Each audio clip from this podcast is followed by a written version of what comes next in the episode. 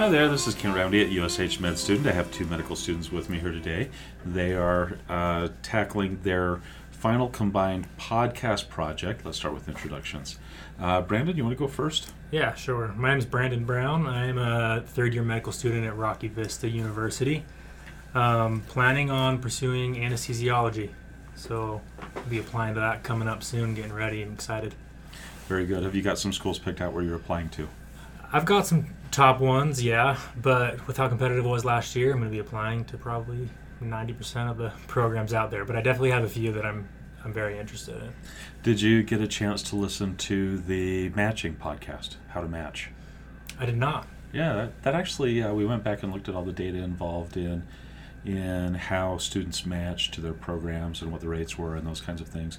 Uh, I think it's a reasonable podcast. There may be some unique characteristics that tie it more to the pandemic years, but I think the pandemic years were that that first year where people were doing online interviews. It was it was more um, ambiguous. It seemed like the matching was a little more difficult. This year, the last year, it felt like students got a lot of top two, top three choices. That yeah, it seemed to be with. better this year. I'll have to take a listen.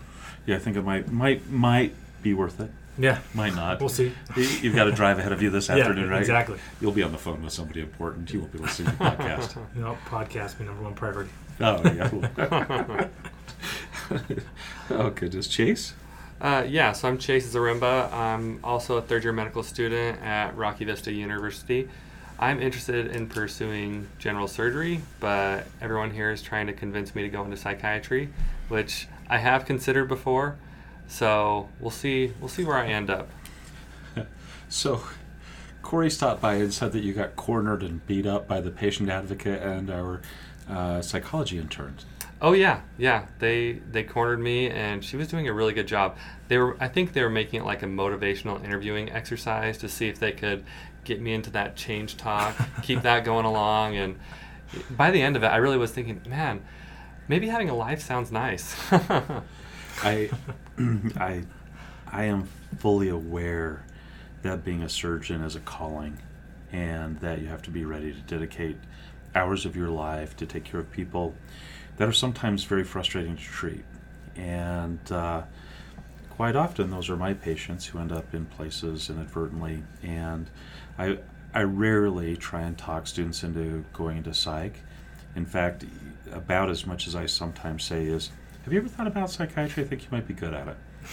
Um, and I try not to say that because I think anybody that's willing to come to the state hospital and learn how to work with patients with severe and persistent mental illness, anywhere they end up in the medical field, as long as they can hang on to that understanding, I think they are valuable contributors to the treatment of psychiatry or the treatment of mental health.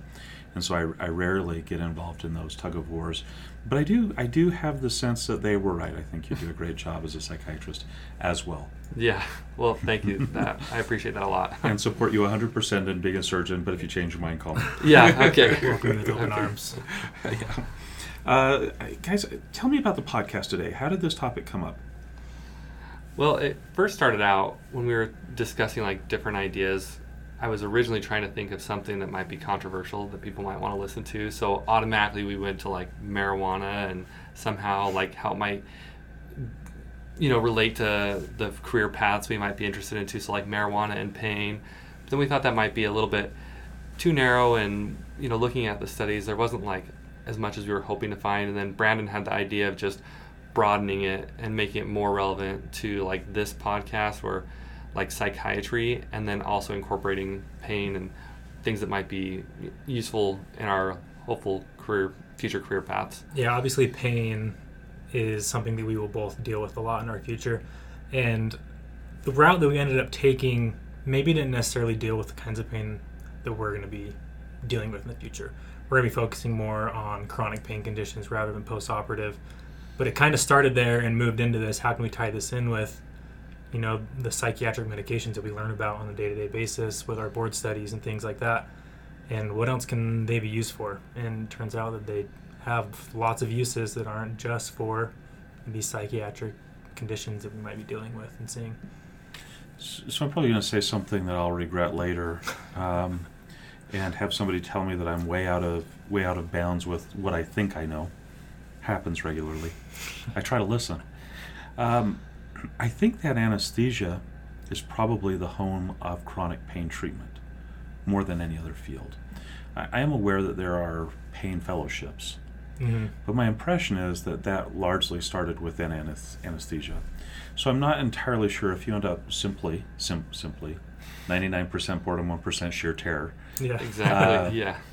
doing anesthesia uh, perioperatively and anesthesia care, then you may not see that chronic pain as much. But I think it will still come into play more than you might be aware. Yeah, and I agree. And I have actually been interested in potentially pursuing pain management fellowships, chronic pain fellowships, and stuff. So if that were the case, then I would be seeing these diagnoses Yeah. quite often. Yeah, quite a bit. So, so it still may end up there. Yeah. It's always hard to know. I'm always amazed at where people end up, Mhm. where where the initial trajectory was. I, I really thought a lot about going into rheumatology, which would have dealt with some of these things, Yeah. um, and also family practice, and somehow got lost in psychiatry. um, so, so it's always hard to know. And then the other part of this is, I, I'm, I think you've talked more about general surgery, but my guess is during residency you'll see patients, and you'll probably be involved in uh, with neurosurgeons at some point and doing some sorts of surgery associated with low back pain, which is really one of the significant areas that are involved in this conversation. So I think you might end up with more involvement than you anticipate and uh, more frustration because I think it's a very difficult field. We, we talked about a couple of things leading into this. I think we talked about the opioid epidemic. Right, so a lot of our focus is on psych meds that can be used instead of opiates to try and reduce uh, building new dependence hmm in, in opiates. And uh, I think you guys, one of you might have looked up numbers on how many people are dying every year with opiates at the moment.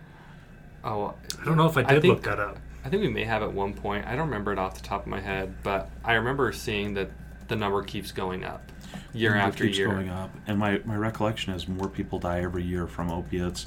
I think in one of our previous podcasts, we mentioned that more people die every year from opiates than died in the entire uh, Iraq War. Jeez. Yeah, I, I think it's a lot more too, not just a little bit more. Yeah, I, I think it's significantly more. Um, Yeah, I think at one point we talked about uh, alcohol deaths, alcohol driving related deaths being somewhere around 50,000. I think those numbers are very old, and I think the opiate numbers are well past that at this point. So, so it's a significant problem, and the goal is how do we treat pain without um, having people become dependent on, on opiates, right? And this is a lot of the the motivation for talking about this topic. The other thing that I thought was interesting is um, a couple of the articles. I think at one point we were trying to weave in sort of a grandmaster plan for treatment of pain relief. I'm not sure that really fell into place for this podcast. I think it would have Mhm. been. Uh, I think that requires a different podcast. I do know that most of um, my CMEs over two of the last uh, three cycles, a lot of my CMEs have come from treatment of pain. Uh, the NIMH, I think the NIH is who it is, has funded a number of CME courses that are designed to help physicians learn how to treat pain without using opiates, right? There's a huge push on a lot of levels to change that. And interestingly enough, I saw a lot of these kinds of medications come up for use. And we're going to talk about specific indications in a way that I think will help help us all be better at picking the right medication at the right time at the right place. I, I will just add that, uh, interestingly enough, one of the guidelines that we found for treatment of pain was written by a group uh, funded completely through Abbott Pharmaceuticals, Mhm. right? Yep. Um, Yeah. So, so I think we tried very hard to make sure that the data we had was the best data we could find. We we will, on some levels, talk more globally about a few medications. I think in a couple of places we're going to get a little into a little bit more detail, Yeah. and uh, just join us for the ride. I think to start with, one of the things that you guys wanted to talk about was different kinds of pain, and I think that this has boards implications more than shelf implications, but I think it's pretty valuable. And I think it's important because a lot of the medications that we'll talk about have seem to have different effects in different places. So who is it that's tackling pain? I had put on a lot of the different types of pain, and this was actually a pretty difficult list to come up with because every time I, you know, would go to Google or look up any articles on just the definitive types of pains, I would get, you know, like three, and then there would be like a subheading with like three more, and then a, another bullet with like three more, and so it just kept getting like the list just kind of get getting longer and longer. Um, but like you know, broadly, we think of things like neuropathic pain um, and nociceptive pain. I think those are like the two broadest things. But then under um, nociceptive pain, we have like central CNS nociceptive pain or peripheral um, nociceptive pain. And we have like a different, few different conditions that are like examples of that. So for peripheral nociceptive pain, some conditions might be diabetic nephropathy, trigeminal Di- diabetic neuropathy or nephropathy? neuropathy. Yeah. Sorry to No, thank you for correcting me. Actually, I was really confused by the Google results one time when I typed that in. Actually, because I was like, why am I getting these renal things? Yeah. So diabetic uh, neuropathy, trigeminal neuralgia, um, postherpetic neuralgia. Um, one condition that I was having a hard time categorizing was uh, fibromyalgia, and that's one thing we've been talking about because I found a lot of information saying that it was like a due to central sensitization, but then if you look at the diagnostic criteria, there's like these tender points, and so that seems like more of a peripheral thing. So I don't know exactly how to characterize that, um, but a lot of the information I said put it under that central sensitization um, or central nociceptive um, pain category. And then I, I just want to point out that with neuropathic pain, I think this is very le- important. That neuropathic pain is caused by a lesion or a disease of the somatosensory symptom. And with fibromyalgia, I think that it acts a lot like neuropathic pain in some ways. In some ways, it acts like uh, chronic musculoskeletal pain. We talked about some of the differences, but we didn't run across enough information no meaningful differences to talk about in the podcast. I do think that that's one of the key differences, though, between at least fibromyalgia and neuropathic pain is there's no lesion, right? Whereas with uh, diabetic neuro- diabetic neuropathy, Neuropathy. the the lesion is the destruction of the small fibers, Mhm. right? Uh, by uh, glucose being uh, affixed to those fibers, if I Mhm. understand correctly. Yeah. Yep. Uh-huh. It was the chronic hyperglycemia causes glycation of the axon proteins and leads to progressive um, neuropathy. And then, so there's a couple of other types of pain. You, you talked about central being fibromyalgia, potentially, and peripheral being phantom limb pain, diabetic neuropathy, trigeminal neuralgia, Mm-hmm. postherpetic uh, neuralgia. There, there are a couple of different ideas about uh, pain. Um, aberrant pain, I think, is a phrase that I use that I that I saw used periodically. Why is it that some pain sticks around, right? And there are a couple of theories about that. Mhm. I think that some of these terms that you have speak to that, and some of those describe just uh, the pathology associated with pain when some of the aberrant uh, pain behaviors start to happen. Yeah, so some of these terms that I've heard used a lot during like our preclinical years and reading through a lot of these papers um, were familiar, familiar familiar to me, but their like exact definition, what the author was intending to convey to me, I was a little bit fuzzy on. So I wanted to define a few of those terms because they are really helpful in understanding the concept of nociceptive pain. But one of those terms is hyperalgesia, and the definition for that is increased pain to a painful stimuli. And I was getting that con- confused with a little bit um, with the term allodynia, which is pain to a normally non painful stimuli. So having more pain to normally painful stimuli, hyperalgesia, allodynia, you know, the classic thing I think of is like rubbing a feather, feather across your skin. arm. Yeah, and having that um, cause pain. Another um, few terms that I kind of get mixed up a lot are those of dysesthesia um, and paresthesia. So dysesthe- dysesthesia, I read that a lot, but don't say it a lot. Um, but that's the abnormal or unpleasant sensation that's evoked by a neutral stimulus. So kind of like that pins and needles, but it's evoked by something. Whereas paresthesia is the same thing, but it's just spontaneous. So you may be just laying your, your foot, maybe just hanging off a chair, doing nothing, and you have that pins and needles. That's kind of that diabetic neuropathy thing. But um, dysesthesia, you know, if you had like a phlebotomy or phlebectomy, I think is what it is. Sometimes that medication. The reason why I mentioned this is because I had this procedure actually done, and they mentioned this as one of the potential side effects. Is some of that um, medication they use to numb the area can damage the nerves, and it can lead to like a persistent um, dysesthesia in that area, which I still have. So Oh, that sucks. yeah, not great. But I had like a, a big vein over my kneecap that was more painful. So now I'm, I'm happy, even though it's still not great. Interesting. Yeah, sorry, maybe a little bit more information than we needed here, but no, it's. I think uh, quite often we have students who talk about uh, medical procedures that they've had. Sometimes they realize there's something that can be done while they're in medical school, get it taken care of. Other times it's uh, that medical problem that leads medical students to medicine. It's very fascinating to, Mhm. to hear those stories. I'm going to just kind of run past uh, visceral and somatic pain. So, sharp pain, A, A delta fibers, Mhm. that aching, uh, throbbing pain, dull diffuse C fibers, right? right. And uh, acute pain, less than six months, chronic, more than six months. Uh, those kinds of definitions are as important in psychiatry as they are in pain, it looks like. hmm And then um, referred pain. Yeah. So the concept of referred pain, we wanted to mention here because it was under like one of those subheadings, like a sub bullet um, of visceral pain. But a little definition of that is, you know, it's visceral fibers from an internal organ and somatic fibers from the skin and muscle converge on the posterior horn of the spinal cord, and they share a common pathway to the brain. And so sometimes that can get misinterpreted, so that visceral pain can be perceived as somatic pain corresponding to that uh, dermatome or myotome. So the classic classic example of this, at least thinking from like a general surgery standpoint, is like cholecystitis.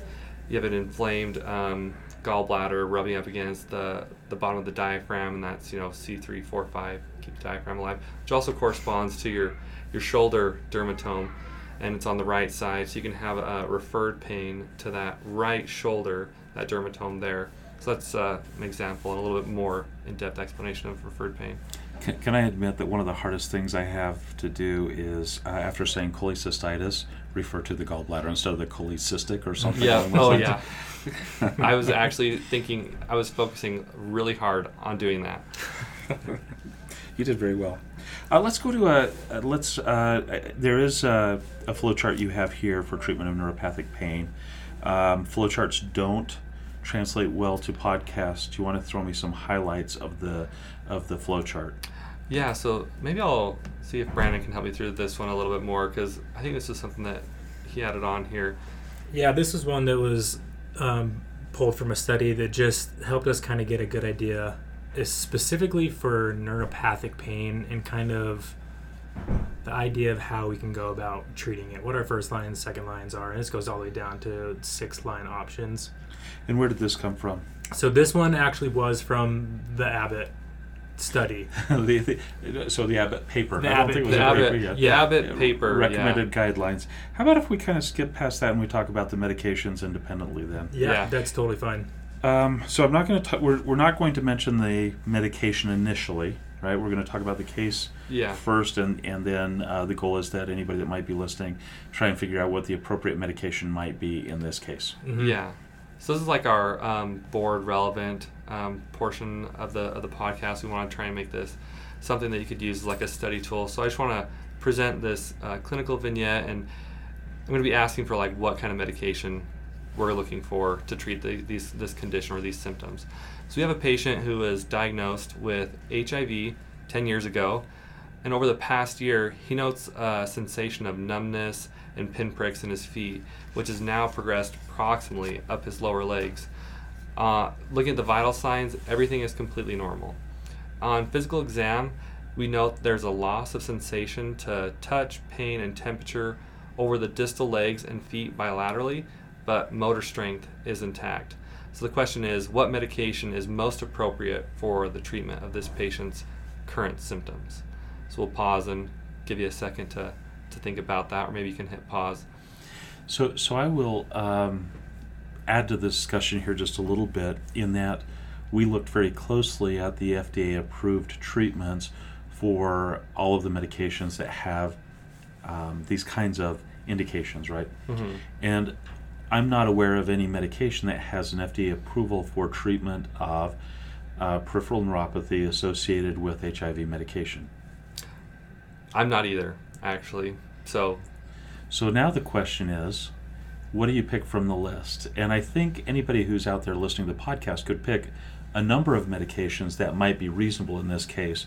But let's talk about the medication that uh, that uh, some of the shelf prep uh, things that we've looked at suggest would be uh, appropriate in this case. Yeah, so in this instance, um, we were looking at gabapentin as being the correct answer. And some of the key things to look for in question stems is that bilateral, distal, symmetric polyneuropathy, which can be described as like a numbness, a tingling, or a burning pain. Sometimes it's also described as like a stocking and glove distribution. They use that more so with um, diabetic neuropathy. Um, but motor strength is usually intact. It can be diminished in like later stages. Um, and then it has a proximal progression. And then risk factors that you could look for in the stem would be diabetes, but long-standing HIV also. And that was one that I was unfamiliar with. Um, so when I was looking at this question, um, yeah, I just I wasn't sure that HIV could cause these types of symptoms, but I ended up picking gabapentin just because it sounded like it was probably the right answer. And now, you know, doing the research for this podcast, uh, I'm really wondering if that is the right answer because it doesn't have an FDA approval. It is as good an answer as a couple of others, I think. And we're going to get to those. Now, the, the FDA approvals, let's go ahead and jump to that. The only pain indication that gabapentin has is post-herpetic neuralgia in adults specifically. Yeah, it, it, it, does have the adjunctive therapy and the treatment of partial onset seizures. Um, so adults and pediatric patients three years and older. There's some really great sa- safety data in terms of overdose. I think you can basically eat as much gabapentin as you can force into your stomach, and it won't hurt you. Um, but there are some, uh, I think there are some concerns about misuse, um, largely because one of the mechanisms of action is associated with GABA, right? So mm-hmm. this uh, this molecule and pregabalin, so gabapentin and pregabalin, mm-hmm. both work at the alpha two delta um, re- transporter. I think, if I understand correctly, it's a receptor on a transporter. Yeah, exactly. It's and the, and it opens up that calcium uh, transporter uh, presynaptically, which floods that GABA receptor. Um, and allows transmission of GABA right into the or postsynaptically allows GABA in. Does that uh, sound right? Um, yeah, I, I, I put a bunch of definitions here. I put one from Epocrates, one from AMBOSS, and then I also yeah. looked up Sketchy. And the main thing they were getting at is it's decreasing um, excitatory neurotransmitters. So like it decreases glutamate release. Um, it does that through decreasing calcium intracellular flow. Yeah, I, I, everything I've ever read is it's a presynaptic. Everything that I'm aware of is that it's presynaptic, alpha two delta, on that, those calcium channels, mm-hmm. and and once you start um, opening those up, you're acting presynaptically, mm-hmm. like benzodiazepines do postsynaptically, mm-hmm. which I think is why there are the concerns about misuse. And there, there, are a lot of those with gabapentin if you work in some of the substance use uh, facilities where, where substance use treatment facilities where people are working to become clean and sober, you'll see a lot of hesitance uh, about continued use of gabapentin. And it, I think the idea is that continued use of any uh, dependence forming medication is unhealthy. And while there is the risk of sudden withdrawal of antiepileptics causing seizure, I think there are a lot of people that feel like there's a dependence built with that as well. How accurate that is, what the data is behind that, I don't know. I'm just reporting what, what seems to be pretty common within the field in, in substance use treatment. Mm-hmm. Um, there are some other things that it seems to work on if you do some research looking at uh, at where else this medication might be working. There's a, a pretty decent article that talked about uh, purinergic 2x4 receptor activity in knockout mice. I, would never heard of the purinergic, purinergic 2x4 receptor, um, but apparently there's a micro micro RNA expression that they can turn on and turn off, and seems to be associated with uh, pain. Very fascinating. I think we still don't have a good sense of of why these medications affect pain, largely because GABAergic medications generally don't do that, right? We never think about giving benzodiazepines for pain. We think about it maybe muscle relaxation. Relaxation. So the alpha two delta story, I think, is still incomplete. Whether there's more to it or not, I, I don't know. Mm-hmm. Uh, I want to comment very briefly on pregabalin. So pregabalin came out in 2004. Mm-hmm. Um, gabapentin went off patent in 2004. Four.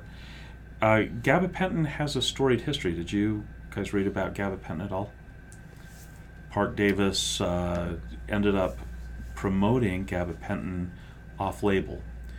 And it was, um, and, and I never really, I don't know that I still understand the story, but the FDA fined Parke-Davis and uh, um, Pfizer bought Parke-Davis. I don't know if that was because they were hoping to get out of the fine or what, whatever was happening. But uh, Park, uh, Pfizer got hit, I want to say it was a billion dollar lawsuit in the end. Um, and they ended up paying. It was a painful, painful experience. So gabapentin was dead by the time I think pregabalin came around, or closely uh, near that time.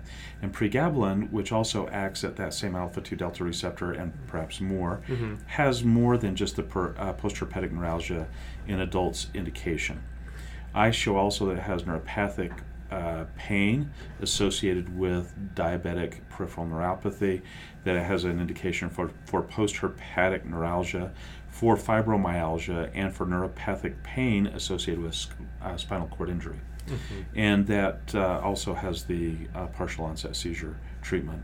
And, and why it ended up with many more, I don't know. I think the medications have at least one overlapping mechanism of action. So I think that's why we saw other studies looking at gabapentin off-label use, right? If Mhm. pregabalin uh, or Lyrica is costing three or four hundred dollars a month to prescribe, and I think at the time that that was, I think it was pretty expensive. I think it was two to four hundred dollars in the early two thousands, mid two thousand to two thousand five ish to two thousand ten. Um, that's a fairly expensive medication, and gabapentin was dirt cheap, relatively speaking. And so I think a lot of people were trying to use it off label the same way that uh, pregabalin had the on label usages. So you saw things like neuropathic pain, fibromyalgia, and so many other things treated. I think you had a list of some of those unusual things. Oh yeah, there's. It was kind of funny. I was thinking, what is uh, gabapentin not used for? When I was looking at the list, you know, just for like a, just to go through them a little bit quickly: alcohol use disorder, alcohol withdrawal, chronic refractory cough, um, generalized anxiety disorder, hiccups, um, chronic pruritus, restless leg syndrome, um, social anxiety disorder.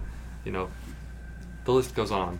hmm Yeah, it was a big list, and and I I think it's interesting because uh, I've read some of the articles associated with some of these things. For example, the alcohol withdrawal. The idea is that if you you can avoid, uh, well, you're working at the GABA receptor again, right? And you're trying to make it so that somebody can taper off GABAergic um, chronicity with something like gabapentin and avoid a withdrawal seizure. I think those were done in outpatient. Some of those studies might have been done in, in Salt Lake here. Um, there were a couple of articles you looked at postoperatively uh, where gabapentin was used. Any? uh, Do you want to give me kind of a summary of those? Yeah, I pulled up several articles talking about postoperative use or investigating the effectiveness of using gabapentin, gabapentin in that perioperative period to um, reduce the the amount or the time that a patient was in significant pain. I can't remember the, the way they worded that to measure that. Um, oh, the postoperative pain resolution. Mhm. Yeah, that's what they were measuring, and then the opioid opioid cessation period. So they were looking at how quickly can you get over your pain and how long does it take you to stop using opioids.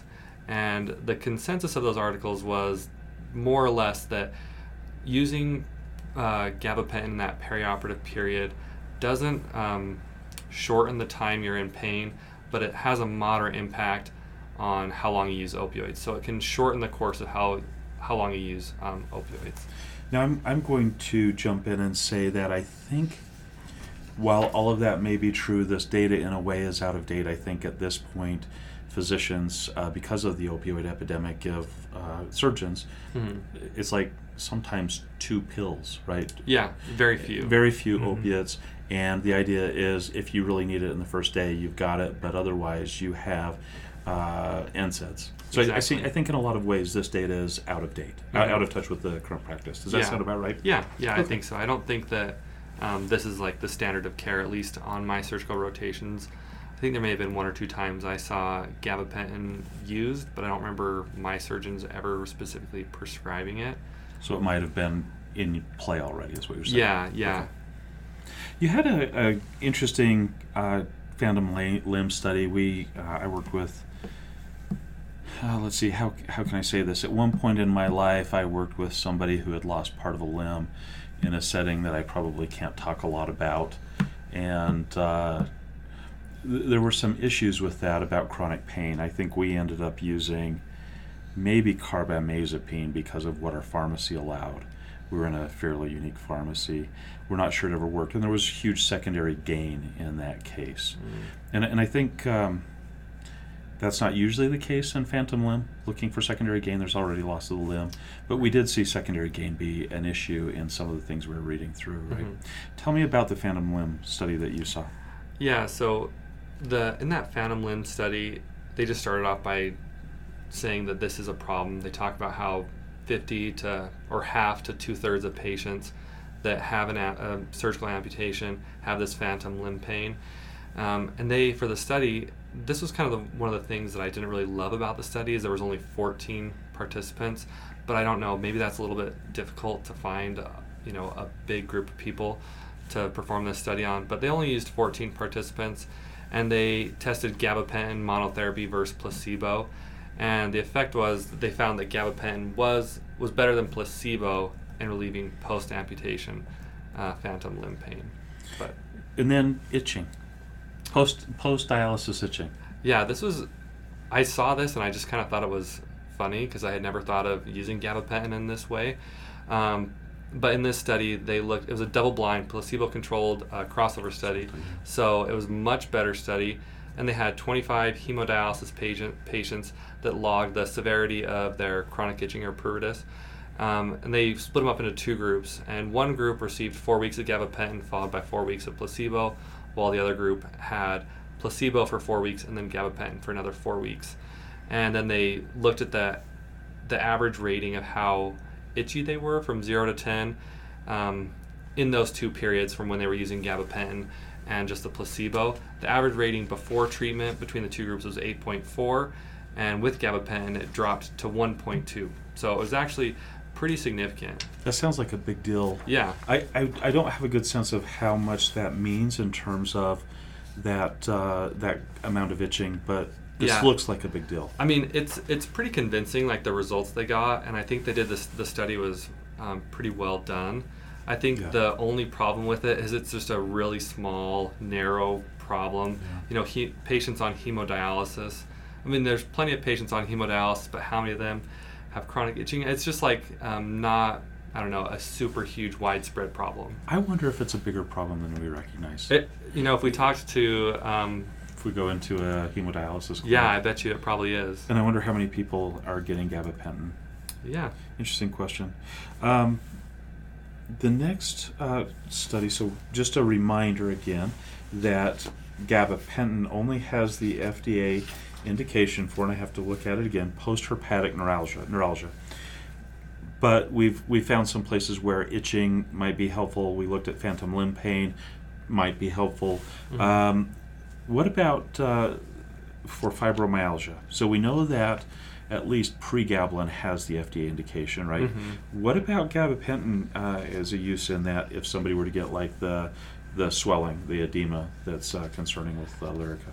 Yeah, so this was a really interesting topic to look at um, as far as use cases for gabapentin. And I was trying to find an, an article that seemed to be really high quality. And the one I found was this 12 week randomized double blind study. And it was designed to compare um, gabapentin, using gabapentin versus placebo to reduce symptoms of pain in these fibromyalgia patients. So they had two groups of 75, and they, the way they measured their pain, they called it the brief pain inventory, which is rated from zero to zero to 10. There were other measures they used in this study, but this is the one that I highlighted. Maybe it was just the most easy for me to understand.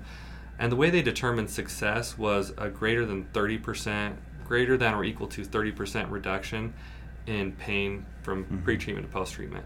And so the conclusions of this study was the placebo group had a score of 4.6 and the treatment group had a score of 3.2, meaning there was a difference of 1.4 or just barely greater than 30%. So, according to the way they determined success, gabapentin was useful in reducing pain significantly um, in these fibromyalgia patients, but I didn't really love the way they determined success. Um, but you mentioned So, something else. Yeah, I, I read this a little bit differently, and uh, now I'm wondering if I read it the right way. And and my excuse me, excuse me. Uh, the, the way I understood this was that about 51% of the active arm, so the gabapentin arm, had a response. But it didn't talk to me about. I, I didn't see what that average response was. I think you went into the average response, and about 31% of the placebo had response. Yeah. And so what I did is to get a, a response, I, I subtracted uh, 31% from 51%, inverted it, and got 5, right? So Mhm. you're at 20%, inverted, that's 5. So my NNT on this study is 5. For every 5 patients that I treat that have fibromyalgia, one of those will get benefit not from placebo effect, but from the active arm. Mm-hmm. Yeah, yeah, and I think that while the in under the parameters that they set in the study, they found it to be efficacious. I think it's I don't know. I'm not hundred percent sold based on kind of like that NNT. Yeah, I think I think we'd have to see better data than this to kind of go, okay, this is uh, top tier treatment, considering that there are other medications that have FDA approval. Yeah, exactly. Mhm. Now, now, just a couple of uh, interesting things about this. I felt like this study did a good job in describing uh, how they tested fibromyalgia. And, and there's something I didn't know, right? I, I knew that there were pressure points in fibromyalgia, and I think there's is it 11 out of 18 points that you have to hit Yep. before you meet the criteria. Mhm. And they talked about a Fischer dolometer, which is a one centimeter squared disc that's applied to the pressure point, and then pressure is um, is uh, put on that disc. Now, what I don't know is if there's some sort of like gauge inside that uh, disc, or whether there's something that presses the disc. I have a tough time knowing. I assume it's the disc itself that has a Mhm. reading, and then you get some sort of report. You you have like an actual threshold that you have to press for the pain to happen Mm. or, or to occur and then if that happens in 11 out of those 18 spots again if i get the numbers right then you'd Mhm. have fibro, a fibromyalgia diagnosis Mhm. and and so i thought that was helpful to hear the description of, of how they were careful about making that diagnosis Mhm. and uh, i thought that was kind of nice and now i'm ready to get a, di- a set and start seeing who yeah dolometers uh, uh, and seeing what I can do. Dolorometer or dolometer? I'm not sure if I wrote that down Yeah, right, but D O L O M E T E R, I think. Spanish. Yeah, that's coming through, but Yeah, dolor dolor is pain in Spanish. yeah. hmm Uh, and I think in uh, let's see, what was the ancient language? Dolor, rubor, and calor, heat. Oh, it Latin. redness. Latin. it? Uh-huh, so yeah. it might be in Latin too. That's probably more what they're going for. Yeah. I wouldn't I'd imagine. yeah. Going out on a limb there.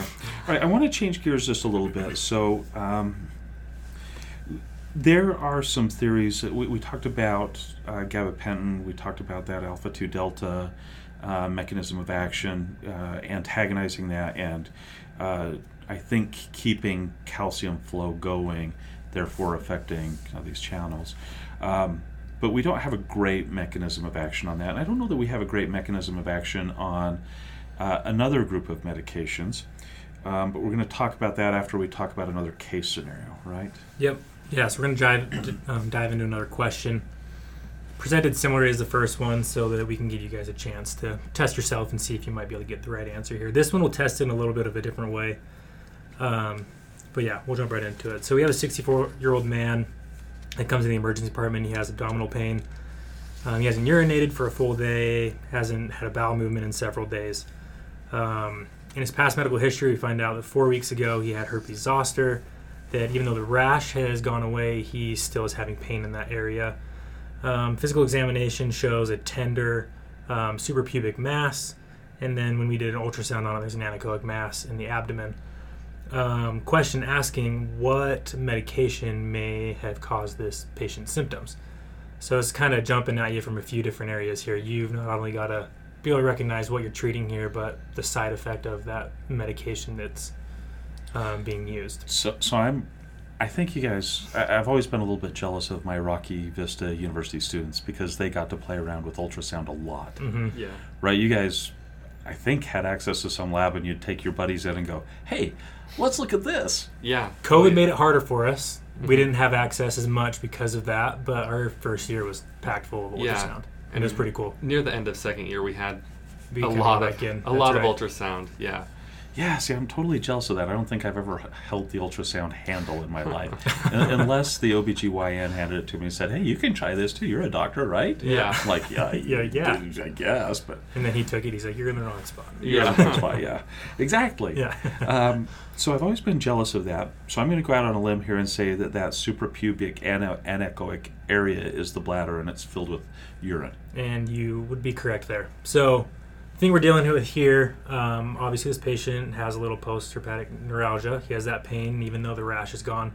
Um, and then he has this urinary retention, um, most likely caused from the anticholinergic effects of a tricyclic antidepressant, which was used to treat that post-herpetic neuralgia. And, and interestingly enough, even though the case scenario uses this medication, tricyclic antidepressants don't have any FDA indications for that. Yeah, and I think that was something that we were all shocked at when we came in. I think there was a like a full hour almost that we spent there. Like I swear, there's got to be an indication somewhere. We're all searching, but yeah, it's not there. Mhm. Even though it tends to be the most studied and most documented of antidepressants for the treatment of chronic pain, there is no FDA indication for You it. found a couple of articles that were very, I think, fairly well written. hmm Do you want to comment on those at all? Yeah, and they, they covered a, a couple different things. Um, one of them I'm not going to touch on as much because we hear a lot with these tricyclic antidepressants as well that they help with the um, treatment of migraines and like prophylactic for migraines and headaches. Um, so I think that's something that's worth mentioning. Main article I want to touch on is one that had to do with fibromyalgia patients um, and the use of amitriptyline. There's three groups that amitriptyline, one with amitriptyline naproxen, and a placebo group. Um, and they were measuring several factors of the patient's care with fibromyalgia from a tender point score, the patient's pain, patient fatigue, sleep difficulty, patient global assessment, and physician global assessment. Um, let me This is the naproxen study, right? Yes. The Goldenberg? Yep. hmm Exactly. Um, and so it was significant improvement in the naproxen, amitriptyline, and the amitriptyline groups alone. Naproxen only added a slightly higher benefit than the amitriptyline alone, but they all had a significant improvement in all areas that I mentioned for the patient's treatment of fibromyalgia. The uh, the theory behind this is interesting. SSRIs don't seem to work No. the way that SNRIs do. Yeah, because I mean, serotonin clearly plays a big effect here. Um, we talked about pain a little bit earlier, um, and there's a key factor with this pain that we hadn't talked about much until recently, and it's the descending pathway of pain. Um, we know about the ascending pathway that goes up to um, to help us know that we have pain, but there's descending pathways as well that help regulate our pain. Um, and it's this descending pathway that in a lot of ways, when it's not functioning properly, can lead to the chronicity of pain. Um, so is this like um, just so I understand this because I'm not very good at neuroanatomy. I, this was one of my tremendous weaknesses. I'll agree with you there on, on my end as Oh, well. I thought you were agreeing I sucked at neuroanatomy. It's like, well, Actually, yeah, I did Thanks, know Yeah. I guess we're all seconded for myself. um, yeah, so when we're talking about descending pathways, then are these pathways that we, we've always talked about how pain kind of ebbs eventually, right? Mhm. Uh, we become accustomed to the pain. Is it the descending pathways that mediate that effect? From what I understand, I think it plays a big part. So these descending pathways um, meet in the dorsal horn of the spinal cord, which is where a lot of the synapses are occurring to send the nociceptive pain up to our brain. Um, and these are serotonergic um, axons that enter into the dorsal horn and release serotonin and norepinephrine. Um, and those do a few things. Primarily, one is they stop the release of substance P across the presynaptic cleft, which stops that action potential from continuing. So, you would imagine with SNRIs, TCAs, things like that, that increase the amount of serotonin and norepinephrine in the neuromuscular junction, that you're going to have more prevention of that substance from crossing and stopping that pain pathway from reoccurring.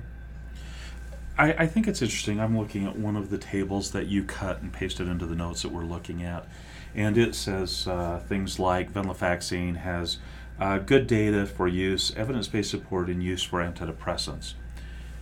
Did you find the randomized controlled trials that might suggest that? Specifically for for, de- venlafaxine. for venlafaxine, yeah, because I don't I don't remember seeing great data for that. So that was one. Honestly, I didn't look at it a ton because when we got to the NSNRIs, I focused a little bit more in on duloxetine And the reason why? Because it is the only antidepressant that actually has an FDA approval for treatment of pain. Um, with the caveat that milnacipran doesn't have an FDA indication for depression in the Yes, United yes. States. Yeah. Um, I want to just throw in, so you put some word together here that's really nice in terms of a high yield, like snapshot on TCAs very quickly. Orthostatic hypotension due to alpha 1 activity, cardiotoxicity due to sodium channel inhibition, which is uh, prolonged QT.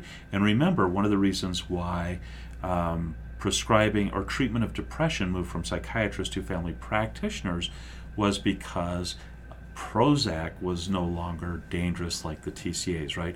A week's worth of medication would kill a patient if they overdosed, and no primary care physician really wanted to be involved in determining whether somebody was safe enough to take the antidepressants, Mm. um, rightly or wrongly, right? And so uh, that that was heralded the change where now family practice providers provide more care for depression than than psychiatrists. Uh, a remarkable change arrhythmia, confusion, uh, constipation, ileus, urinary retention, dry skin, uh, dry eyes, and uh, I think that's um, summed up in Yeah, I think those are important to note. Matt is a hatter. yeah. yeah. Oh yeah. The yes. oh man, I can't remember what. Now I can. Red as a beet, dry as a bone, and one more, I think. Um, Those you- are important to remember for you out there studying for step one, step two.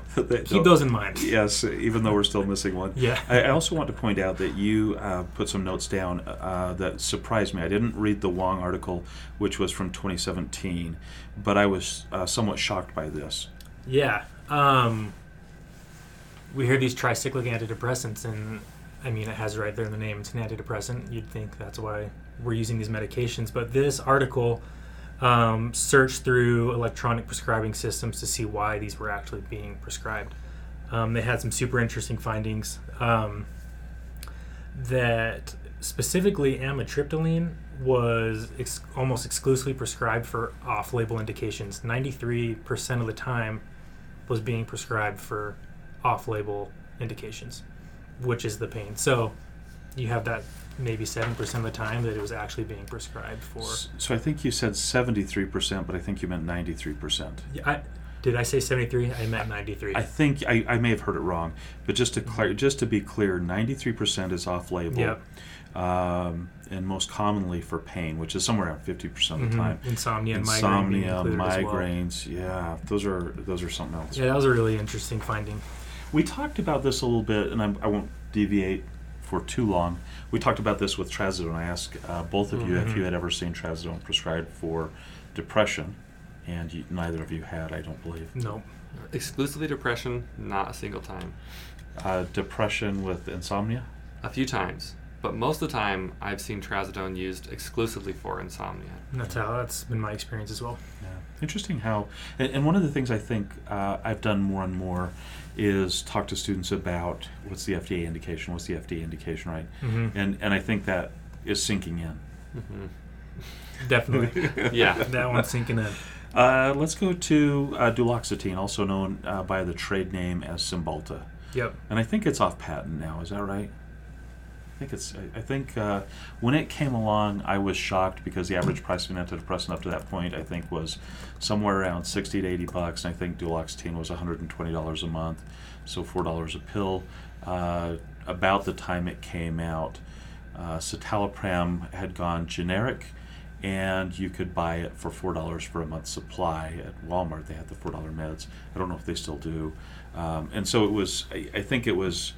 Um, there were some other things that came into the field at the same time, and maybe for another discussion. but I think the the real strength that Cymbalta brought with it was that it looked at SNRIs in the past and said, "Hey, we think that it's an SNRI benefit that causes this, and we're going to do the studies and get the data and get the FDA approvals for all of Mhm. these things. That way, when somebody has depression and neuropathy, we're the first choice, right?" Yeah. So, uh, talk to me about this case study. Who has this? Yeah, so this one's me as well. So I'll continue on. And these ones will have a lot of overlap in the way they work. But yeah, we have a case study here. 49 year old woman comes in the office with depression. Um, in her past medical history and past social history, she lets you know that she quit her job several months ago just because of increasing numbness, tingling, and painful burning sensation in her feet. Um, since she quit her job, her depression has just gotten worse. Things have been compounding on each other. Um, you also find in her past medical history that she um, has hypercholesterolemia, type 2 diabetes. Um, she's on glipizide and lisinopril. Um, and then you are tasked to give her a medication to treat her symptoms that are occurring. Um, and since we kind of already talked about what we're going into next, the answer for this question going in was was duloxetine. Um, a big part of that being we're obviously dealing with some diabetic neuropathy here, um, with the tingling in her feet and her type 2 diabetes, and then this patient's also suffering from depression. So with those two together, duloxetine kind of seems like a home run choice to hopefully be able to treat and help this patient. And a home run choice, not because you have two symptoms that come together, but because you have two diagnoses that come together that have an FDA approval both on FDA both. approved, yes. Yeah, that's. There are a lot of times that I have students that are talking to me about elegant pharmacology or pharmacotherapy, and the idea is, well, there is this symptom, so I can treat two things with once, at once. But I think unless there's an FDA approval for it, focus on the FDA approval. Mhm. Right, that's the first thing Yep. And tolerability. Um, let's go ahead and go down. It does have the uh, MDD and the GAD um, FDA approvals for for duloxetine. Now, the way these notes are written, and I can't remember, does it also have panic and social anxiety disorder? I don't remember. It says here that venlafaxine does, but it was in my mind that uh, panic and social anxiety were there as well. Yeah, I've got it right here. We've got major depressive disorder, GAD, like you said, um, and then those ones aren't actually included with duloxetine, and then moves on to the diabetic neuropathy, fibromyalgia. So panic and social anxiety or venlafaxine, but Mhm. not duloxetine. Okay. Yeah. Uh, pain indications: diabetic neur- neuropathy, fibromyalgia, um, again, I w- and chronic musculoskeletal pain. And that's interesting to me. So we talked about uh, before the podcast. We talked a little bit about fibromyalgia. It seems to have a foot in both worlds, right? Mhm. Where with neuropathic pain, there has to be a lesion. With uh, fibromyalgia, there doesn't have to be a lesion. It still has some characteristics of neuropathic pain, it seems to us. And yet, um, when you look at some of the literature, they talk about uh, chronic widespread pain, CWP. Was that the what the Brits called it? Which I think is their diagnosis for fibromyalgia. Mhm. Maybe- I remember seeing that, yeah. uh, I, I think that's what that is. Um, this this uh, surprised me. So two years ago, uh, four years ago, th- three three years ago, somewhere in there, I'm I'm doing uh, my CMEs. Right, I'm cranking through online CMEs. I talked about this a little bit before. It's uh, put out by National Institute of Health to try and get physicians to use fewer opiates. And I see uh, Cymbalta show up for chronic uh, musculoskeletal pain as an answer, and I'm like, uh, pff, no. I had to retake that section. that that surprised me that it has this chronic musculoskeletal pain FDA indication. So osteoarthritis, Yeah. Osteoarthritis. Um, because I think that's when when we talk about chronic musculoskeletal pain. I think one of the articles that I read was that gets to essentially a couple of areas. One is back pain, one is knee pain, and the other is fibromyalgia. Mhm. And I think that's how the Brits saw it. yeah. in, in the article we looked at, and then in the United States, I think we've broken that out differently. Um, and maybe we're maybe I'm misreading this. It's always hard for me to know, but but I was surprised by that osteoarthritis kind of being called skeletal musculoskeletal pain, and then having this medication and treatment. Yeah, and one of the main studies I looked at too just kind of seemed to bunch everything together. Um, it was a meta-analysis of 12 separate studies, um, and just said "quote unquote" chronic pain, and in parentheses said diabetic peripheral neuropathic pain, fibromyalgia, chronic pain due to osteoarthritis, and chronic low back pain. It just bunched those all together. Um, so there has to be obviously some overlap of how those are affected with the duloxetine because it seems to be effective in the management of all of those, obviously with FDA approval. Yeah, that, the, and you're talking about the Wang article, is that correct? Yes. Yeah, Or- so- yeah. And, and I thought it was interesting because you, um, the, the, quite often I talk to my students right at the beginning of their podcast, go to Cochrane Reviews, find what's in there. And then we get a Cochrane review, and it kind of guides us the direction of where the data seems to be heading, right? Mhm. They'll say, on balance, SSRIs and SNRIs together don't seem to help chronic pain, right? And then they'll say, however, if you separate out this from this, you start to see a signal. And I think that's what this article showed, right? That this review said was essentially your SNRIs really are much different than your SSRIs in terms of postoperative pain. Yeah. For whatever reason, the SNRIs tend to actually help, and I think it is just that addition of the norepinephrine in that descending pathway that we were talking about that really helps facilitate um, that closure of those chronic pain pathways. Now, milnacipran is an antidepressant approved in Europe. Hmm I completely forget about this all the time. What does milnacipran have an FDA approval for in terms of pain? So, currently in the United States, the only FDA approval of milnacipran um, is for the management of fibromyalgia. Okay. Mm-hmm. And uh, did did you see anything about market share or any of the articles about it, or was that sort of a oh yeah, there's this one too? It was kind of one that I just I just found by happenstance because it's not one that we tend to hear, hear about much in school either. Um, so it was one I kind of saw. Was like, oh, I think that's interesting to include that yeah. we have this SNRI that's generally treated for depression that actually is only FDA approved for pain treatment. and it, it so when I I think when I was uh, in my last year of medical school, I had bought a small book. Uh, the medication book for psychiatry was about that thick at that point. I, it's about four millimeters for those of you that are watching on on uh, podcast. Um, and it said something along the lines of pending approval milnacipran, and it never got the approval, right? Mhm. I think even levo mil- milnacipran was attempted at one point, just never got the FDA approval. I'm not entirely sure why it was approved in Europe and not here. We, we've talked about other examples of that in previous podcasts where uh, lithium was FDA approved for depression, but in, in Europe, but not in the United States. It's only approved for mania here, right? So it, it happens. Yeah. Um, and uh, now here we are 20 something years later and it has an FDA approval for pain, hmm which I think is just fascinating. It's very fascinating. Yeah. Um, carb, carbamazepine. This was, uh, I think we weren't originally intending to do this because we didn't we didn't really have the same amount of time to kind of dig into this. We will just point out that this is one of the FDA medications that uh, is sometimes used in treatment of trigeminal neuralgia. Uh, that's the only FDA indication that it has for pain, is my understanding. That it has the epilepsy uh, indications otherwise. Um, my, I have two brothers, and uh, they both went to dental school. One of them specialized in endodontics. The other uh, went and became an oral surgeon. I guess you could say the family was potty trained at gunpoint. um, I think there are six doctorates in the family now. That's impressive. Well, Maybe. Depends on who you ask. But, so, yes, uh, uh, and they're both commonly talking to me about referred pain versus uh, fibro. Uh, I'm, not, I'm sorry, not fibromyalgia versus versus trigeminal neuralgia, and uh, very very fascinating how that uh, how difficult that can be to get that diagnosis and and not pull out teeth that wouldn't necessarily have to be pulled out. I think it's more challenging than than uh, our test bank questions tell us. Yeah. I think a lot of things are that way, unfortunately.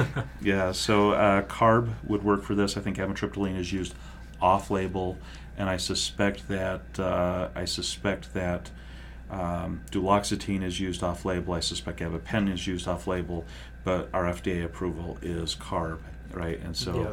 I think if we're talking about sticking with FDA approvals, it's with carbamazepine. Yeah. Other than that, you just got to look at your your patient and see their side effect profile they can handle. Now, there was something that was kind of interesting. I think we had originally intended to go down uh, different pathways, and I'm not sure if I uh, was not communicating very clearly, but I think, Chase, you put together a lot of work looking at augmentation of pain strategies with antipsychotic medications, there's some data there. It doesn't seem impressive. Yeah, yeah. There there is data there, and Dr. Roundy is exactly right. It is not impressive at all.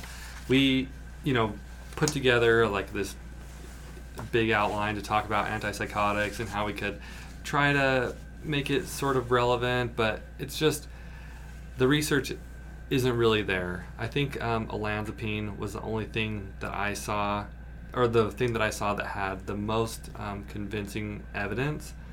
Um, but when you weigh the potential side effects and the monitoring you have to do on patients with the modest effect it might have, it's like sixth or ninth line treatment. It's like if you happen to have like this ideal patient that has psychosis and you know headaches was one of the things they talked about treating using it to treat, then perhaps it would be helpful for that. It might But- be fifth line at that point. it might be fifth line, but the, the the problem with that is if you have a psychotic patient that has headaches, you're probably going to give them an antipsychotic anyways, and so if it has an effect on the headache, uh, Mm. yeah. So, but taking patients with headaches and giving them antipsychotics, definitely a, a lot more research needs to be done on that. I think the other takeaway I had was there was a lot of data saying that first generation antipsychotics had no benefit, clearly no benefit, Mhm. or, or very limited. Mhm. And when that benefit kicked in, the, the side effect burden was super high. Yeah. And second generation antipsychotics had uh, more benefit and maybe less side effect burden. Now, I think those studies were written long enough ago that um, maybe the weight gain issues weren't uh, being looked at as closely, the diabetes issues weren't being looked at as closely with the second gen medications. Because I, I do think there is a burden with every single medication. Tardive dyskinesia is terrible, it's a first generation uh, side effect, right? Second gens, uh, weight gain, and uh, diabe- diabetes. Uh, hypertriglyceridemia, those kinds of things are, are still a problem. Mhm. So, so I think we can stay away from those. Yeah, yeah. I think so too. Uh, I think our last area of discussion is cognitive behavioral therapy. Mhm. So this, I think, I also had to repeat the section on that had CBT as a treatment technique in those uh, NIH-sponsored uh, CMEs that I was was looking at because I was like, well, they're just saying that because I'm a psychiatrist. They're trying to throw me off here. um, tell me about CBT. Yeah, so we were really excited about CBT and the implications it could have for modulating pain. The problem was, I think Brandon and I, when we came up with this idea for this podcast, we wanted to think of a topic that was more broad so we would have enough to talk about when we got here. But I think we may have overdid it a little bit because we got kind of bogged down in some of these other topics. So when we got to CBT, we had kind of just run out of a, a Energy. yeah, energy and time. and so I, I wish we had more to say because it's super interesting, and maybe one of your future students might want to pick this up. Um, but for us, we can kind of talk about briefly what we read from it, and what we saw is that a specific type of, of psychotherapy that seems very related to cognitive behavioral therapy called cognitive functional therapy um, has good data for Has some data at least, yeah. has some yes has that, let's say that it has it has data So, Uh, so I'm going to jump in a little bit here because Mhm. I, not that you're floundering. no yeah well this is the part i was like dreading the whole time i was like Don't we're gonna have to talk about cbt So, so let's talk about it this way. There is a lot of data for CBT and pain, Mhm. and I think that it's mostly broken down into something called um, cognitive pain, something or another. It's like CP something T.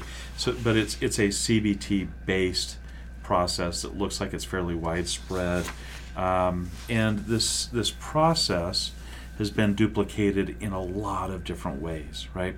So. Um, pain for coping skills, CBT pain for coping skills. So it's like CP, CBCS or PSC or something. Mhm. And I think that's one that was in a number of studies. Um, here's the take home that I that I uh, we also had a study that was a CBT by telephone study. That was the McBeth study in Archives of Internal Medicine, right? Uh, this was back in 2012. The idea is if you can't get the therapists to people in the community, can you get the people to the therapists? right? Mhm. And telephone apparently was before. Uh, I don't know if you guys are familiar with those things. They used to be on, like in the community, you could actually pay, put a quarter in those things. Um, yeah, uh, cell phones, right? That Yeah. this is all gone, and it's all video now. But but the idea was if you could call somebody, does it work? And it looks like it has some benefit, right? So Mhm. chronic widespread pain. This was the uh, article on fibromyalgia out of England that we looked at that seemed to say that this chronic widespread pain was the same as fibro. Um, and what they showed was basically an NNT of four for people that you treat will have some benefit in their uh, pain. There was another study that I thought was really well done by uh, who was it? This was the Broderick study. Yeah, the Broderick study. I really liked the Broderick study, um, which where essentially they said, "Hey, there's there's so much data on CBT for pain, and there is. Mhm. Um, we're going to do it again, and this was only osteoarthritis, right? I was this Mhm. this is where I continue to be sort of like, but that's not neuropathic pain, right? yeah. That's that's just hurts. Yeah. Mhm. Um, that's acute delta fiber pain, right? Yes. Uh-huh. Yeah, that's not small fibers in the Mhm. bottom of your toes. That's so. So I was really confused by that. But but the article was really interesting. Uh, the Broderick team said, "Listen, we know it works. The effect size is small, but there's an effect size, right? So usually NNT somewhere four to five, I think, on a small effect size, if I remember correctly. Um, and I probably don't in this case. And they said, so who is it that benefits from CBT? And, and at first they said there was no difference between people who had good and poor coping skills. So uh, there's this, uh, what, was they called, a CMIs or something like that. Um, people that were had in, interpersonal distress. They thought, well, there are people that cope well and people that don't. If you put somebody that copes well in a CBT program, they'll already know how to cope with pain, so there's no benefit to that. Turns out that's probably not true. Mhm. Um, even though they seem to think that maybe it is true, by the end of the article, I couldn't quite follow that. Is it the MPI that you're talking Yeah, about? MPI. The interpersonal distress rash score. Yeah, so they talked about that. But one of the things I think that they said most was, hey, we, we looked at like 85 variables Mhm. to see if there was difference. And I think that does have some problems with regression analysis, and they actually kind of admitted that, I think. But they said basically everybody gets pretty good benefit from CBT for pain, and that if you really want to break out the best benefit, Yeah, there's a couple interesting groups. So, best benefit were patients that had a moderate to high expectation of this treatment working for them going into it. Um, if they have low expectation, it didn't seem to be as beneficial. yeah, they didn't say what mediated that. I don't know if that's like how hard somebody worked or anything else, but I Mhm. thought that was a fascinating finding. Very interesting. And then the other groups that it distinguished between was older, more educated patients seem to benefit more than younger, less educated patients. Yeah, yeah, and I and I think that's so. So one of the challenges I had with the study was it, it seemed like generally there there's a lot of still uncertainty about who truly benefits and who doesn't. Mhm. Because even when they were talking about those differences, I think they had to p-hack to get down to older people that are educated. Because when they were talking about educated versus non-educated, that difference wasn't as pronounced. When they Yeah. talk about, I think the older always stood out. People who are Mhm. older were always doing better with CBT. Was my impression Yeah. which which was interesting to me too. Um, in any case, I think that article kind of speaks to the idea of CBT works on some level. It has some effect for for some portion of the patients. It's a reasonable part of a pain management strategy, and now they're starting to look and see how can we um, find more details so that we can make this more effective for the right person, Mhm. Mhm. which I think is kind of cool. Yeah. Yeah. And, and maybe we do the same thing with medications. Who has the CYP 450 pro, profile that makes uh, Cymbalta better than um, gabapentin, right? Yeah. Um, or the uh, what was the microRNA one that I talked about a few minutes ago? The the puri, puri, pyridine 2x4 receptor. I, I still probably going to find out more about that in the future. Um, so so I think take homes. Let's list the FDA approved medications for the conditions. Let's start with CARB. Carbamazepine, trigeminal neuralgia. hmm Duloxetine. Duloxetine, diabetic neuropathy, fibromyalgia, and chronic musculoskeletal pain. Um, the next one would be gabapentin. Um, that was oh, post-herpetic neuralgia, and then it had one other indication, Seizures. seizures. Mhm. Yeah. And then uh, pregabalin. I don't know if we have that one right at our fingertips, but I know it has the same indication with the post-herpetic neuralgia. Plus fibromyalgia, um, and then oh man, Post-herpetic neuralgia, fibromyalgia, neuropathic pain associated with diabetic peripheral neuropathy, and neuropathic pain with uh, spinal cord injury, plus the seizure indication. hmm And then, uh, do we have anything else that's FDA approved? Not TCAs, right? TCAs Mhm. aren't. Yeah. Not venlafaxine, not SSRIs, hmm um, not benzodiazepines, right? No. Um, so, so a handful of choices, and I think the idea is we can target those medications towards the FDA indication. hmm Uh, any other things, comments you want to add in? I'm just grateful for this opportunity, even though it was really difficult trying to go through this. Um, I feel like I learned a lot about these different drugs and when when to use things off label and how to try to do that in an evidence based way, even if it may not have an FDA um, approval for that. Um, I think there's still a lot of medications that can do a lot of patients good. We just have to, you know, find out, find that evidence to support that. So, Yeah, I think I asked you guys a question that I don't have a good answer for yesterday, if you remember. I said uh, something along the lines of let's say you have somebody with pruri- pruritus uh, associated with um, dialysis. I- I'm not aware of anything that has an FDA approval. So, I'm- do you not treat that condition if there's not an FDA approval? Yeah, I that's that's a tough question. Yeah. And we- I don't think we really came to a great answer. I don't think we did come We to were kind of conclusion. stumped. So, so then the question was, I think there are medications that are indicated for itching, Mhm. right?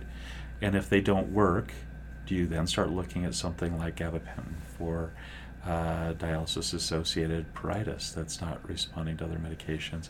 And I think that's where we are with this, right? Mhm. Um, I think probably in my mind, I would be a lot more likely to use um, a medication first line that is indicated and doesn't have a contraindication like allergy to the Yeah. m- Mhm. medication or something along those lines. I- And then after that doesn't work, I, I don't know which direction I would go. I mean, I think one person might say, well, I will use, uh, if trigeminal neuralgia seems like a neuropathic pain, maybe, then I will go ahead and try gabapentin. But another, per, uh, because that has uh, an indication for post-herpetic neuralgia, right?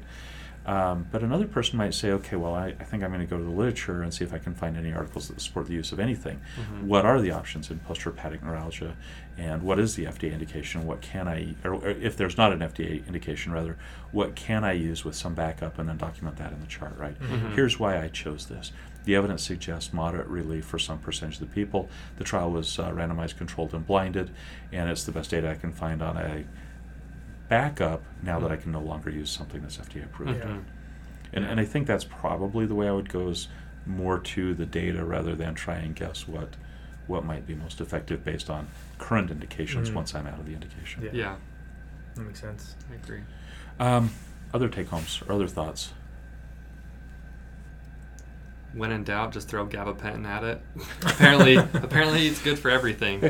there were a lot of studies on gabapentin, weren't there? Yeah, and I'm probably giving uh, Dr. Roundy a, a headache saying that. So A char- just- Charlie a Charlie horse. horse. Yeah, right Charlie here. horse. Yeah, for Yeah. all of my students that have met me before, they're all aware of the Charlie horse I get uh, right there on the frontotemporal area.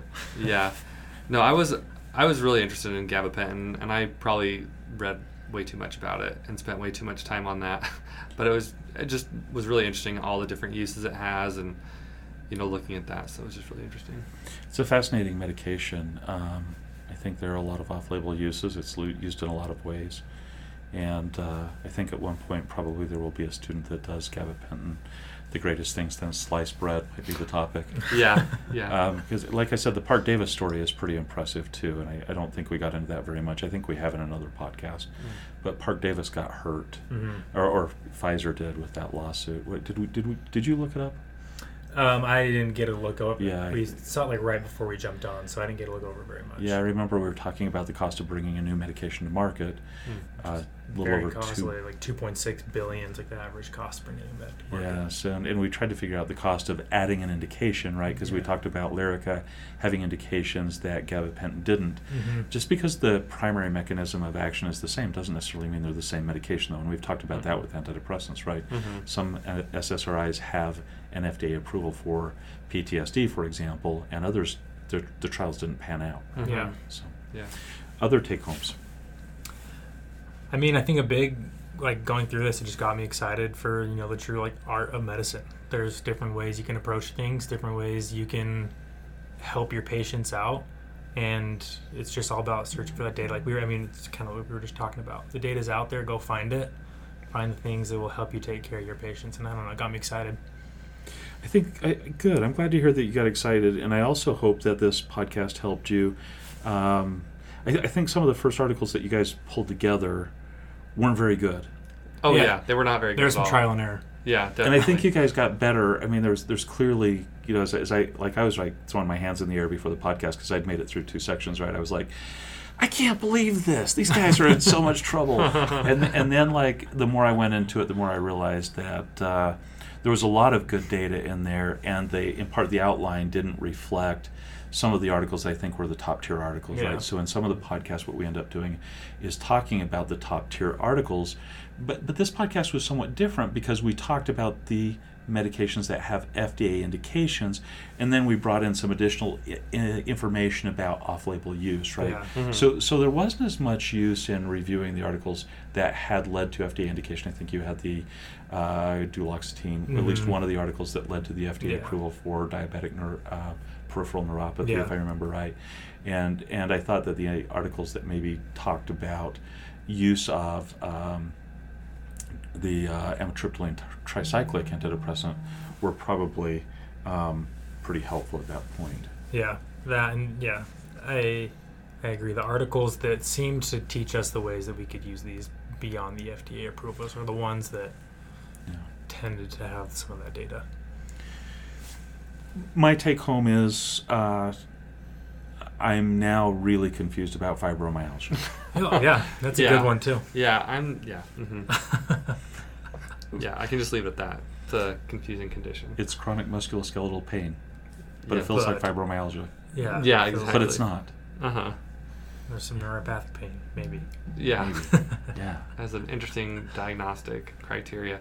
It's clinical, but there are like things we can do to make it more objective. Yeah. I- I- Yeah. With uh, what is it? Fischer Fischer discs, Fischer dolorometer. dolorometer. Yeah. Yeah. I'm gonna get a dolorometer. Yeah. I'm I'm sure some of my friends will think it's to inflict pain, but uh, just to measure it. Yeah, just to measure it exactly.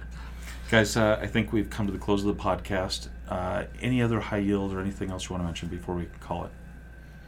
All right. I think we're good. Think we're If not on that note, team out. team Team out. out.